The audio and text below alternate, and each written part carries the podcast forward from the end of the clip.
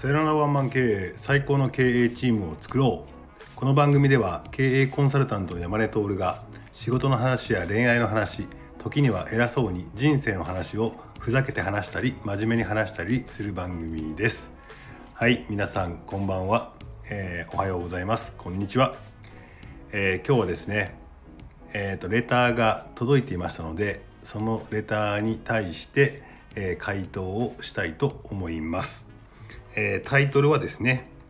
えー、自慢と自己肯定感の関係についてというタイトルでお届けしようかなというふうに思います、えー、本日ですねレターをいただきました。そのレターにはですねえ、っと匿名のレターだったんですけども、え、っと具体的な、え人だったり固有名詞だったり固有の場所だったりっていうのがあってこれに対してどう思いますかというふうな話だったんですが、えーと、その内容を、えー、言うと、え、角が立つので、えーと、レタの内容丸々ではなくて概要だけ、えー、お伝えいたしますとですねえー、っとまあ自慢ばっかりしている人いますよねと。えーと、とそれについて、えー、山根さんの見解を教えてください的な感じですね。これ完全にまるっと喋ってるんですけどまあまあ、えーと、データの内容は具体的だったんですけどここではまるっとこんな感じの話が来ましたと。えーとまあ、その中にはですね、えー、山根さんは、えーと、いろんなものを持っていそうなんですが、えーとそういう自慢をするような感じではないですねと。人はなぜ自慢をしたがるのかとえーと、自己肯定感が強ければ自然と自慢はしなくなると思うんですがその自慢ということと自己肯定感ってどう捉えればいいんですかねというふうな話ですね。えー、子育て中の方から、えー、こんな相談が来ましたと。えー、女性なのか男性なのかはちょっと分からないですね。子育て中と書いてあったんで女性かなとも思うんですけどもそこはちょっと真相分かりませんと。はいというこの自慢と自己肯定感の関係について、え、お話ししたいかなと思います。えーと、それでいくとですねまずじゃあこの、問題をですね、まあ、分解しましょうということですね。お得意の分解しますとですねえー、っと今日のテーマはですねまずじゃあ自慢とは何なのかということと,、えー、っと自慢する人のメカニズムしない人のメカニズム、まあ、違いは何なのかということとそれを踏まえた上でどのように自己表現するのがいいのかというところでお話ししたいかなと思っています。えーと、まず自慢とは何なのかというとですね考えましたね僕。あの人はね誰でも、えーと、自分は優れているよということを相手に印象づけたいという、えー、気持ちは持ってるもんだと思います。えー、多かれ少なかれ持ってるなというふうに思うんですけどそういう多かれ少なかれ持っている人に、えー、優れた人であるという印象をつけたい時に自分が優れた人であるということを自らが主張してしまう行為それを自慢と言うんでしょうと。じゃあなぜそれが生まれるかというとそこには自分自身が抱いている自分のイメージと人から思われている自分のイメージにギャップが生じているのでそのギャップを埋めるための自己表現というのが自慢ですよねと。わかります？これ。えー、っと自分が思ってる自分自身と他人が自分のことを思っているのが自分は10点やと思っているにもかかわらず相手には2点ぐらいにしか見えてない場合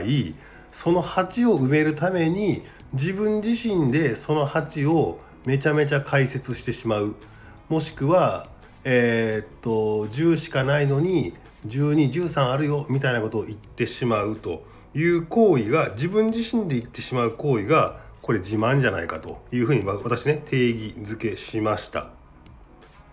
じゃあ2番目。じゃあこれ自慢をねする人としない人っていますよねって話なんですけど人は多かれ少なかれ自分が優れた人間であるという印象を人に持ってもらいたいなというふうに思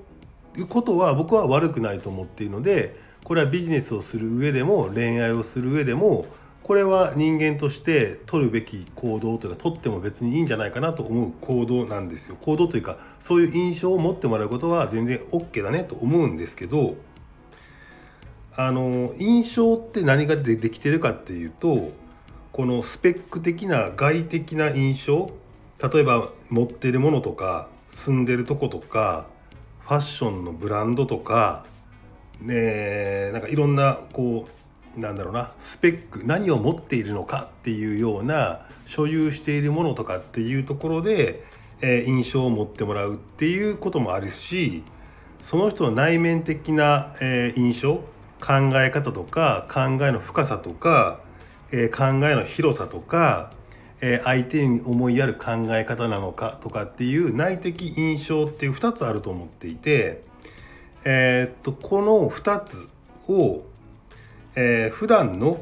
生活や活動の中でこれ本来であれば自然と感じてもらうことができれば、えー、自分自身の今の自分が感じてることと他人が感じてることに対してギャップって生まれないと思うんですよね。なのでここで言いたいのはなんかいいものを持っているのが自慢かってそうではないよと。要は自分自身と他人から見た時のギャップっていう話になっていて本来そのさっきの外的印象とか内的印象を普段のその人たちとの生活や活動において自然と感じてもらえてたら、えーと、そんな自慢っぽくなる必要ってないんだよねと。だけどそれが下手だった場合その感じてる印象自分の印象と他人の印象がギャップが生まれるのでそれを埋めたいぞという意識が働き自らそれを埋める行為をしてしゃべる。で相手はそれに対して興味を持っていなかったり聞いていないんだけど自らしゃべると。そしてその領域においてその人の相手の価値観関係なしでマウントを取りに来ると。そのことによって嫌われる。とか嫌がられるとか、えー、なんか嫌な感じやなと思われてしまうということだと思いますね。それでいくと,、えー、っと自慢する人としない人の違いは何かっていうと、えー、しない人は自然な営みの中で、えー、ギャップを作っていないってことですね。そうもう一個そもそもなんかその持ってるものとか考えてる価値観とかで、えー、っとマウントしようとすら思っていないっていうことだと思いますね。なのでその自分の、えー、自分のイメージと他人のイメージにギャップが生じていないので常に、えーと、自己肯定感は高く、えー、いられると思うんですけどこのギャップが生じている場合自分はそんな人間じゃないのに低く見やがってと思って自己肯定感が低い状態に陥るということだと思います。そもそもの自分はこんないけてるのになんで他人の、え、評価は低いんだということで、え、自己肯定感の定義も難しいんだけどそもそもの自分が自分に対する自己肯定感は高いんだけど他人の評価が低いのでそこのギャップに苦しむからこそそこに自慢が発生してしまうってことだと思います。え、ではなんかね最後にじゃあそういった自慢をしてそのギャップを埋める行為をすることによってどんどんどんどん、えギャップが広がっていくっていう負のスパイラルからどうしたら抜け出すことができるのかというふうなことをちょっと考えました。どうしたら自分が思っている、えー、っとことと他人のね評価のギャップが生まれないのかというともうこれ一点に尽きるのかなと思います。それは、えー、相手や他人に与える人になるっていうことです。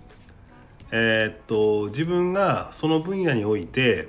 えー、人よりも勝っているのであればそれがお金だったらお金っていうのをお金を与えるわけじゃないけどお金を使って、えー、与えれるものを考えて与えてみるとか、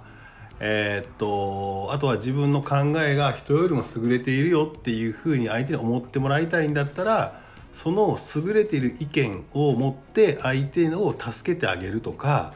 えー、今自分が持っているもので、えー、他人に対して与えましょうと。与える人になるとそこに対して感謝が生まれるので感謝した人は今度他己評価としてあの人はすごい私に与えてくれるよと。別に金銭的なものじゃなくてもいいですよ。それは考え方でもいいし、えーとかんえーと、付き合う時間でもいいしそうすることによって相手が満足したり相手が喜んだりした分あの人いい人だよとかあの人こんなことしてくれてねって言って他人が自分のことをいい風に表現してくれたり評価してくれるのでそれがどんどんどんどん広まっていくと最初は自分が10に10だと思っていて他人の評価2でも相手に与えているとどんどんどんどんそれが広まっていってみんなの認識が自分の10に近づいてくるっていうもうこの1点に尽きるなというふうに思います。えー、っとなのでまとめに入りましてですね、まあ、今回子育て中の方からのどうしたらいいんですかねと子育てに応用できる方法ということだったんで、まあ、まとめるとですねまずですね自分が目指す自分になるために努力はそれはしましょうよと。でもその目指す自分になれたからといってそれを自慢したりするのではなくて、えー、人の評価っていうのは遅れてやってくるっていう遅れの法則っていうのが分かっている人はそこを急いで自分が喋って自慢して埋めることによってどんどんどんどんギャップが広がるのが分かってるからそこに関しては自分がしゃべるんじゃなくて、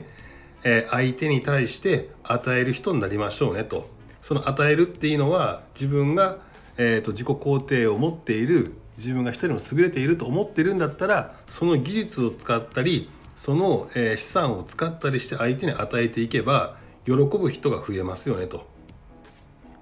でそうなれば、えー、他人の評価が上がってそれがどんどんどんどん広まっていって知らず知らずのうちにギャップっていうのは埋まっていくんで自分も、えー、そのギャップに苦しむ必要がないし自慢をする必要がないと,、えーと、物事にはですね遅れの法則が来るというふうに覚えておくのもいいかもしれないですね。はいあとまあ今僕はねこうやって偉そうなことを言ってますけどえー、と今僕42なのでこんな感じで喋ってますが、まあ、自分がどうだったのかと言いますとですねやっぱりですね20代の頃は自分は人よりも頑張ってるぞというような自負してました。自負していてえー、っとそれをえー、っとまあ、まあ、ビジネスのの場では特にですけどえー、っと一瞬で判断されたりもするのでえ、っと自慢はしなかったけどもまあ着飾ったりだとか持つものを持ってだとかっていうところでえー、大きく見せようというふうにはしてましたし、まあ、今よりも、まあ、自慢っぽい形の自分では言わないまでも他人を使ってそう表現したりとかっていうこともしてましたね。あのー、まあでもそれは仕方がないことかなと思います。やっぱりその自分が頑張ってる状況っていうので結果が遅れてくるその後に評価が遅れてくるっていうことなので自分が頑張ってる時に結果も評価もついてこなかった時にじゃあどうやってその自分の、えーと、マインドを保つんだって言ったら鼓舞するしかないなっていう時に、えーと、大口叩くとか自慢をするとか俺はこうなんだっていう、えーと、自己暗示かけるみたいなやつはまあやってたなとは思います。それが結果、えー、最終的には努力っていうのが結果として見えてくる。で結果を持つとえー、出ると今度は人からの評価が上がってくるっていう形で最終的に遅れて自分自身のセルフイメージと他人の評価っていうのが一致して、えー、心安定する状態になったっていうのがまあ僕の今42歳までのいきさつですね。なので若い時にはまあちょっとぐらいそんなもんありかなと思いますしえー、環境が変われば、えーと、その中でまずはプレゼンテーションするって必要もあるかもしれないし、まあ、一概には言えないなというふうには思うんですが、